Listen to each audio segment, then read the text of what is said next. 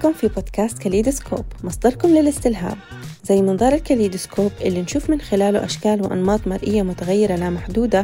في هذا البودكاست بتسمعوا وجهات نظر وأفكار مختلفة، وبنستضيف أشخاص وخبراء من شتى المجالات اللي بيطرحوا مواضيع متنوعة عن مجموعة قضايا من زوايا جديدة لجميع مناحي الحياة، بهدف دمج الأفكار وإلهامنا بحلول مبتكرة. لا تنسوا أنتوا جزء من هذا الكاليدوسكوب، ومشاركة أفكاركم مهمة بالنسبة لنا. تواصلوا معنا بعد كل حلقة على وسائل التواصل الاجتماعي أو على contact@yemenpolicy.org.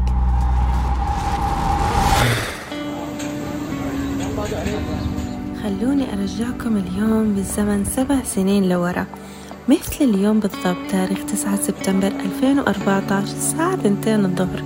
يا ترى إيش كنت اللي ممكن تسويه الآن؟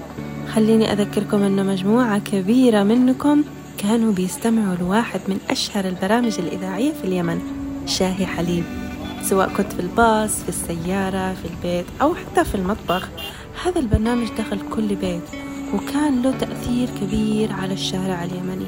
برنامج ترفيهي بسيط يناقش قضايا مهمة بأسلوب ساخر، قدرت فيه سارة الزوقري توصل بعفوية أصوات الناس وتخلط مر الدواء مع العسل.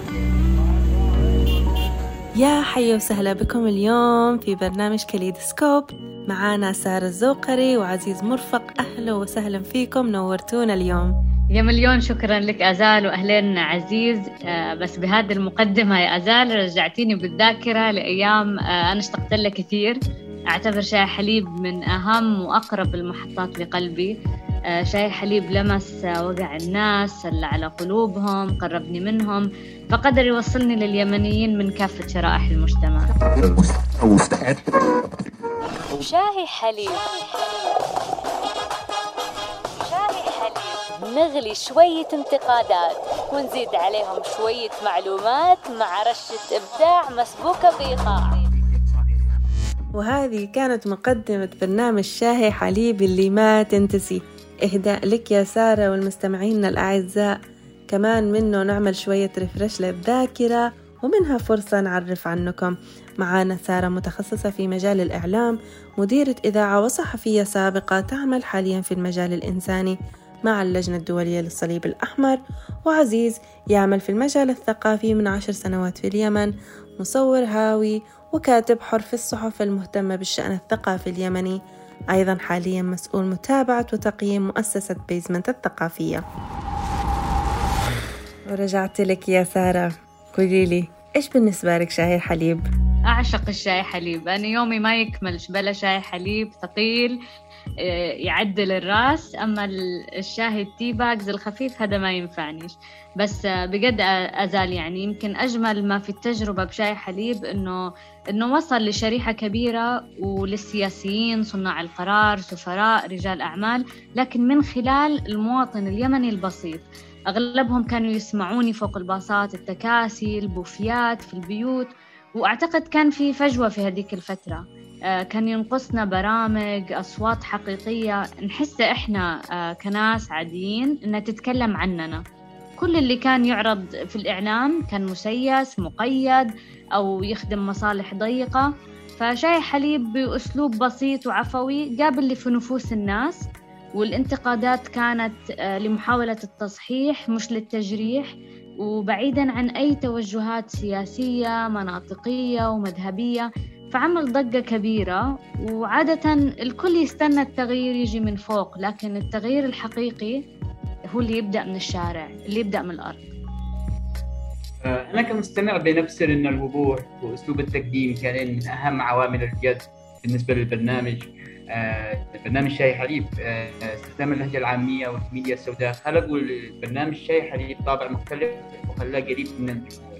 هذا طبعا أنا ألمسه في نفسي قبل أن ألمسه في غيري. فتقاليد الصحافة والإعلام كانت تفرض على الإعلامي استخدام لغة متكلفة بعيدة عن اللهجة اليومية المستخدمة من مختلف الفئات. بس الفارق إنه البرنامج شاي حليب كسر هذا القاعدة، كسر هذا التقاليد. العفوية واللهجة العامية بيوصل للمستمع أسرع، وبيحس الشخص إنه الذي بيقدم البرنامج بيتحاكى معه مباشرة. ولذلك صاحب الباص وصاحب البوفية حين يسمعوا سارة يردوا على مجبرها، حين يلمس الجرح بعفويه يعني، يمكن كاني قدامهم يعني، كاني قادر اسمع اصواتهم، كاني قادر اجاوبهم، وهذا هو الذي ميز البرنامج اكثر.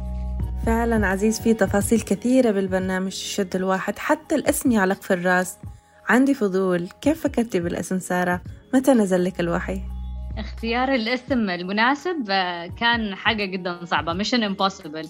بعد كتابة وتسجيل عدة حلقات من شاي حليب كنت أدور على اسم يعكس طبيعة البرنامج، كنت أدور على اسم قريب من الناس يجذب المستمع، في نفس الوقت يكون مرتبط بالمجتمع اليمني، يكون باللهجة العامية، إلى أن أجالي الوحي وأنا أشرب قلاص شاي حليب من القوطي عند عم علي الساعة 11 بالليل بالسايلة في صنعاء القديمة. ويعني هنا أجت فكرة البرنامج، لأنه ثقيل في المضمون وخفيف في أسلوب الطرح، وكمان الشاي الحليب المفور هو ثقيل لكن في نفس الوقت ترتشفه بكل سهولة وأنت مستمتع. أما عن الأسلوب الساخر للبرنامج فأجى بصورة عفوية وطبيعية، هذه تعكس شخصيتي، وأصلاً هذا الأسلوب عادة محبب عند الناس وفيه نوع من المتعة ويوصل الرسالة بطريقة سلسة. طيب، لكن ما تشوفوا أنه في ناس في اليمن مستهينة بقدرة الترفيه والفن والثقافة على التأثير في المجتمع؟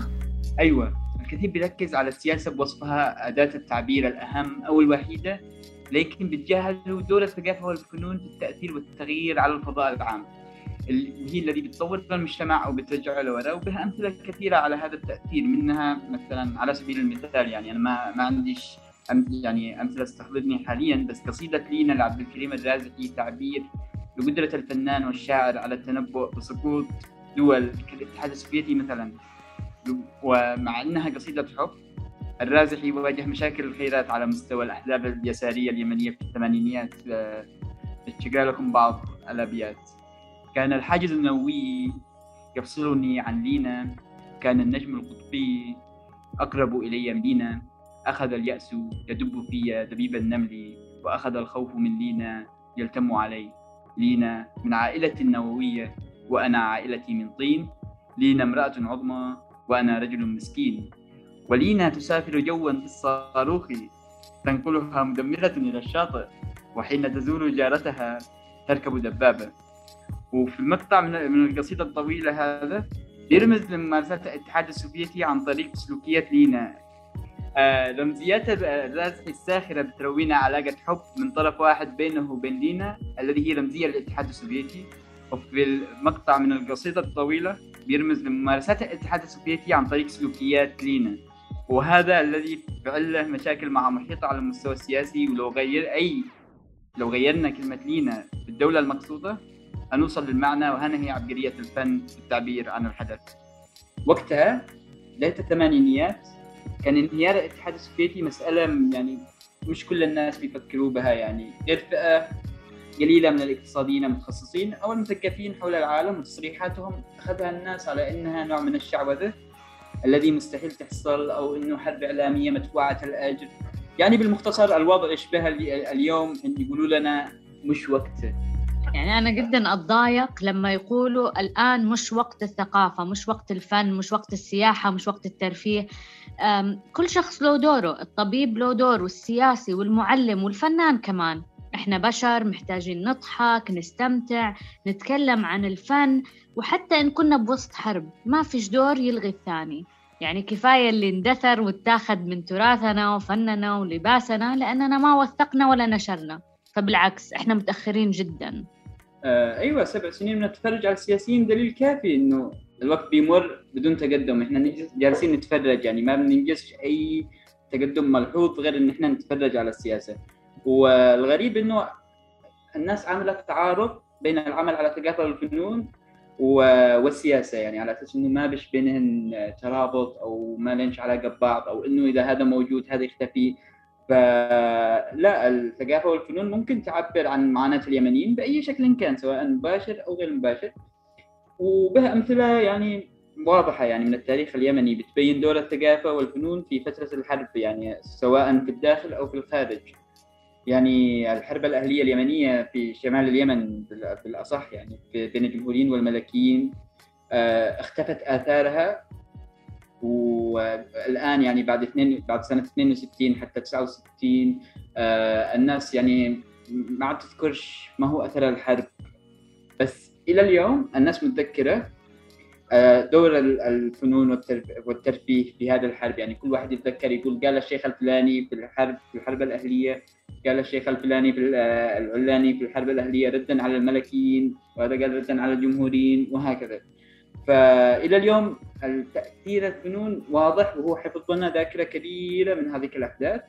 والضرب الصواريخ والمدافع وهذا كله اختفى، يعني يمكن آثار موجودة يعني آثار قليلة جدا. فالدور الفنون في حفظ الذاكرة دور مهم، يعني مش فارغة، هي خلاصة تجارب سابقة وتوقع أحداث يمكن نقابلها ونستمر نتعلم منها لتغيير بعض أحداث يعني الذي هو الحاضر أو المستقبل.